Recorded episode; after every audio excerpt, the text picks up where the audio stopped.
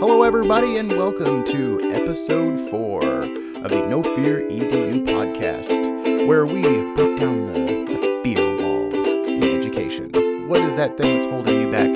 What is your anxiety? What is stopping you from doing that one thing you've always wanted to do but just can't? Just a thought, just just a thought game. What would happen? What what would you do if those hurdles weren't there? My name is Josh Essery. I go about thoughts and ponderings on the No Fear EDU podcast and sometimes on the Twitter. So feel free to follow me at the Twitter. I'm at the handle at the architect, and that's T E C H E D for tech ed, architect ed at the end. Yes, I was trying to be cute and being like tech ed and architect, and we're architect designing technology and education experiences. And I probably should change it because I really shouldn't have to explain my Twitter handle. But I'll put it in the show notes so you don't have to remember what I'm saying or try to understand what I'm saying. On this episode, I want to talk about why and how a folding phone and online gaming really made me think about innovation. So what is what is innovation? Innovation is kind of a funny thing. Um, I've been in more than one interview, and I've just been in one more than one conversation where somebody says, "What's something that you've done that is innovative?"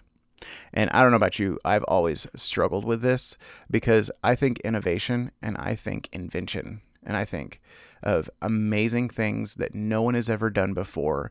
And then I think about how many people are on the face of this planet and how many unique ideas are there? And I've always wrestled with this and what does innovation look like? I'm not here to give an answer, uh, but more just to kind of talk about that and what does it mean to you?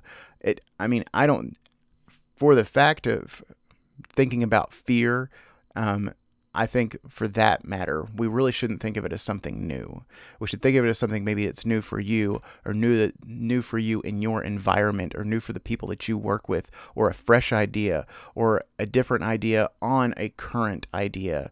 Um, because if we try to put ourselves in a place where we have to come up with something new, then we're we're setting ourselves up for failure, which is okay, but I think we'll never actually step out of that box. We'll never try to overcome our fear if we're constantly afraid, oh, that's not a new idea. It's not innovative. I don't know what I'm doing. So I, th- I think innovation is kind of a funny thing in that way. And so, why do we resist it? Do we resist it because it's new and because we're used to what we've always done? Do we resist it because we don't know how to innovate? Do we not innovate because it scares us? Um, there's there's lots of reasons of why people don't innovate. Um, sometimes I think I think for the most part it's just because the ideas are so big and people and humans are used to doing the way used to doing things the way that we've always done them. And these innovative ideas we can look at with a critical eye and say, you know what, that's a lot of work. And more than likely, that's not going to work anyways. So why in the world should we put our effort into it? And and it's really hard to get behind innovative ideas because of those elements that are pushing back on us. So there was a couple things that happened, I think, in the past month or so that that uh, have really made me reflect on innovation and I think can really frame and help a lot of other people understand what innovative ideas are.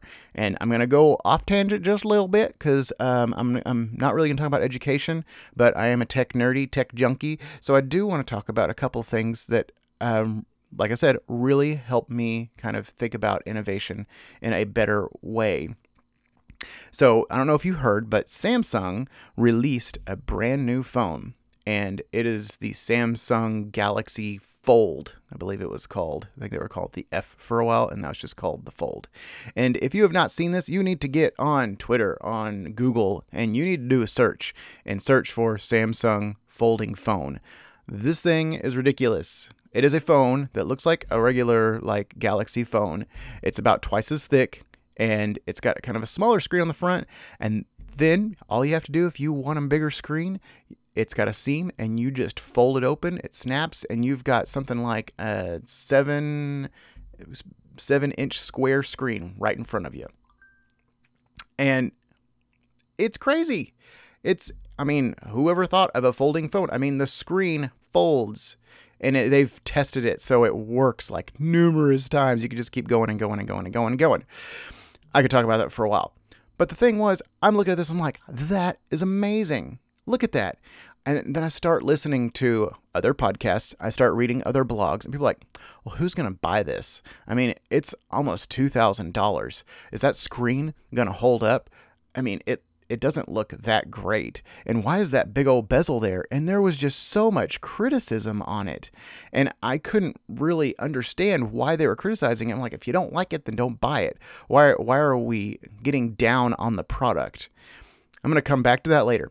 The other thing that happened, and it just happened today, was Google announced their own gaming platform, and it's called Stadia nobody really knew exactly what it was. They kind of had an idea that it was going to be online gaming platform but they really didn't know to what extent it was.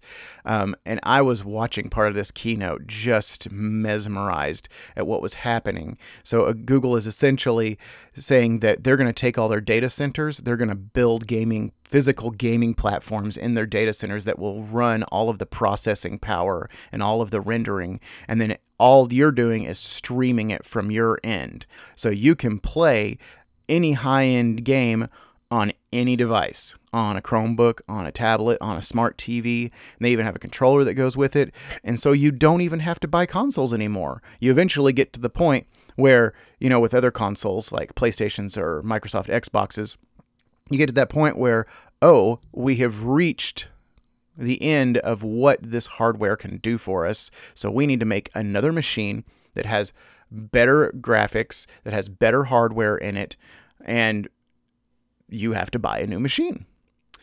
And so what this does is you if there it's in the data center, they can just update it themselves and it's completely scalable for, you know, an unseen amount of time.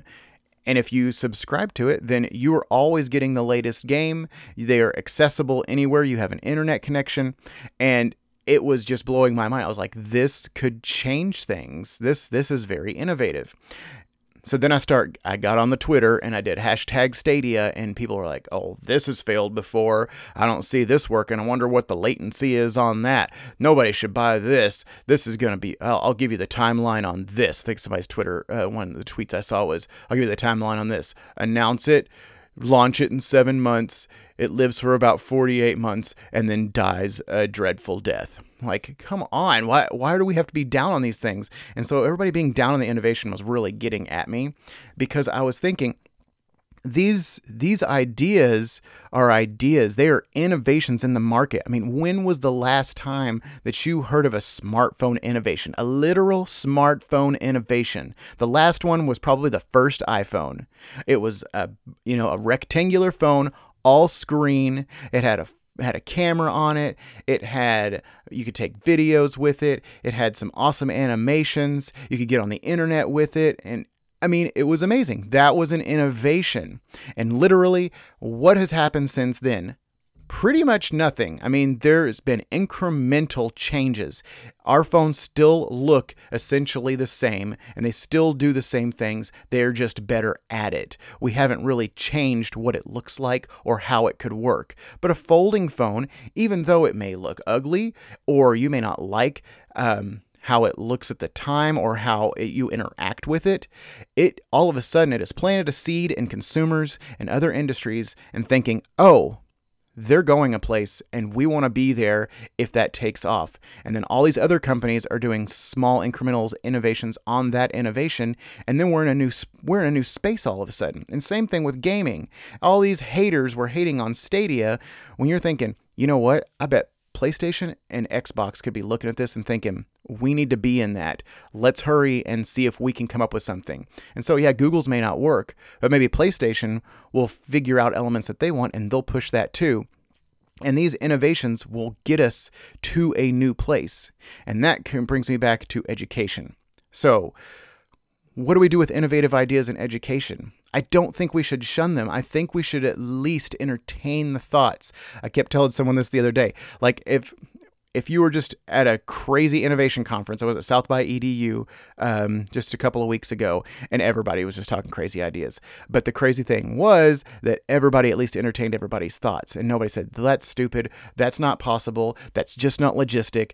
Everybody's ideas was given some consideration for a minute. And I said, I was like, I bet I bet at that conference somebody could have said, "Hey, let's take all the furniture and turn it upside down and then we'll all have we'll all have class uh, doing wall sits. No matter how crazy that sounded, somebody go, okay, well, tell me about it, and they would entertain that thought. They wouldn't just criticize it. And I don't understand why we can't just entertain the thought of innovation. I think that would be a healthier way to look at innovation than trying to think of the bad things about it and why it wouldn't work. And I think that's where we're trying to go with innovative ideas in education. Let's throw stuff out there. Let's at least talk about it. Let's talk about what are the positives and how could that elevate education and student achievement. So, these innovations are called, I think they're called disruptive innovations. Did I say that right? Did I say education's innovations? I think I did. But uh, these innovations are called disruptive ed- innovations. They they are not small and incremental. They are new, big ideas that nobody has thought of before, and the market is scrambling to catch up with this giant idea.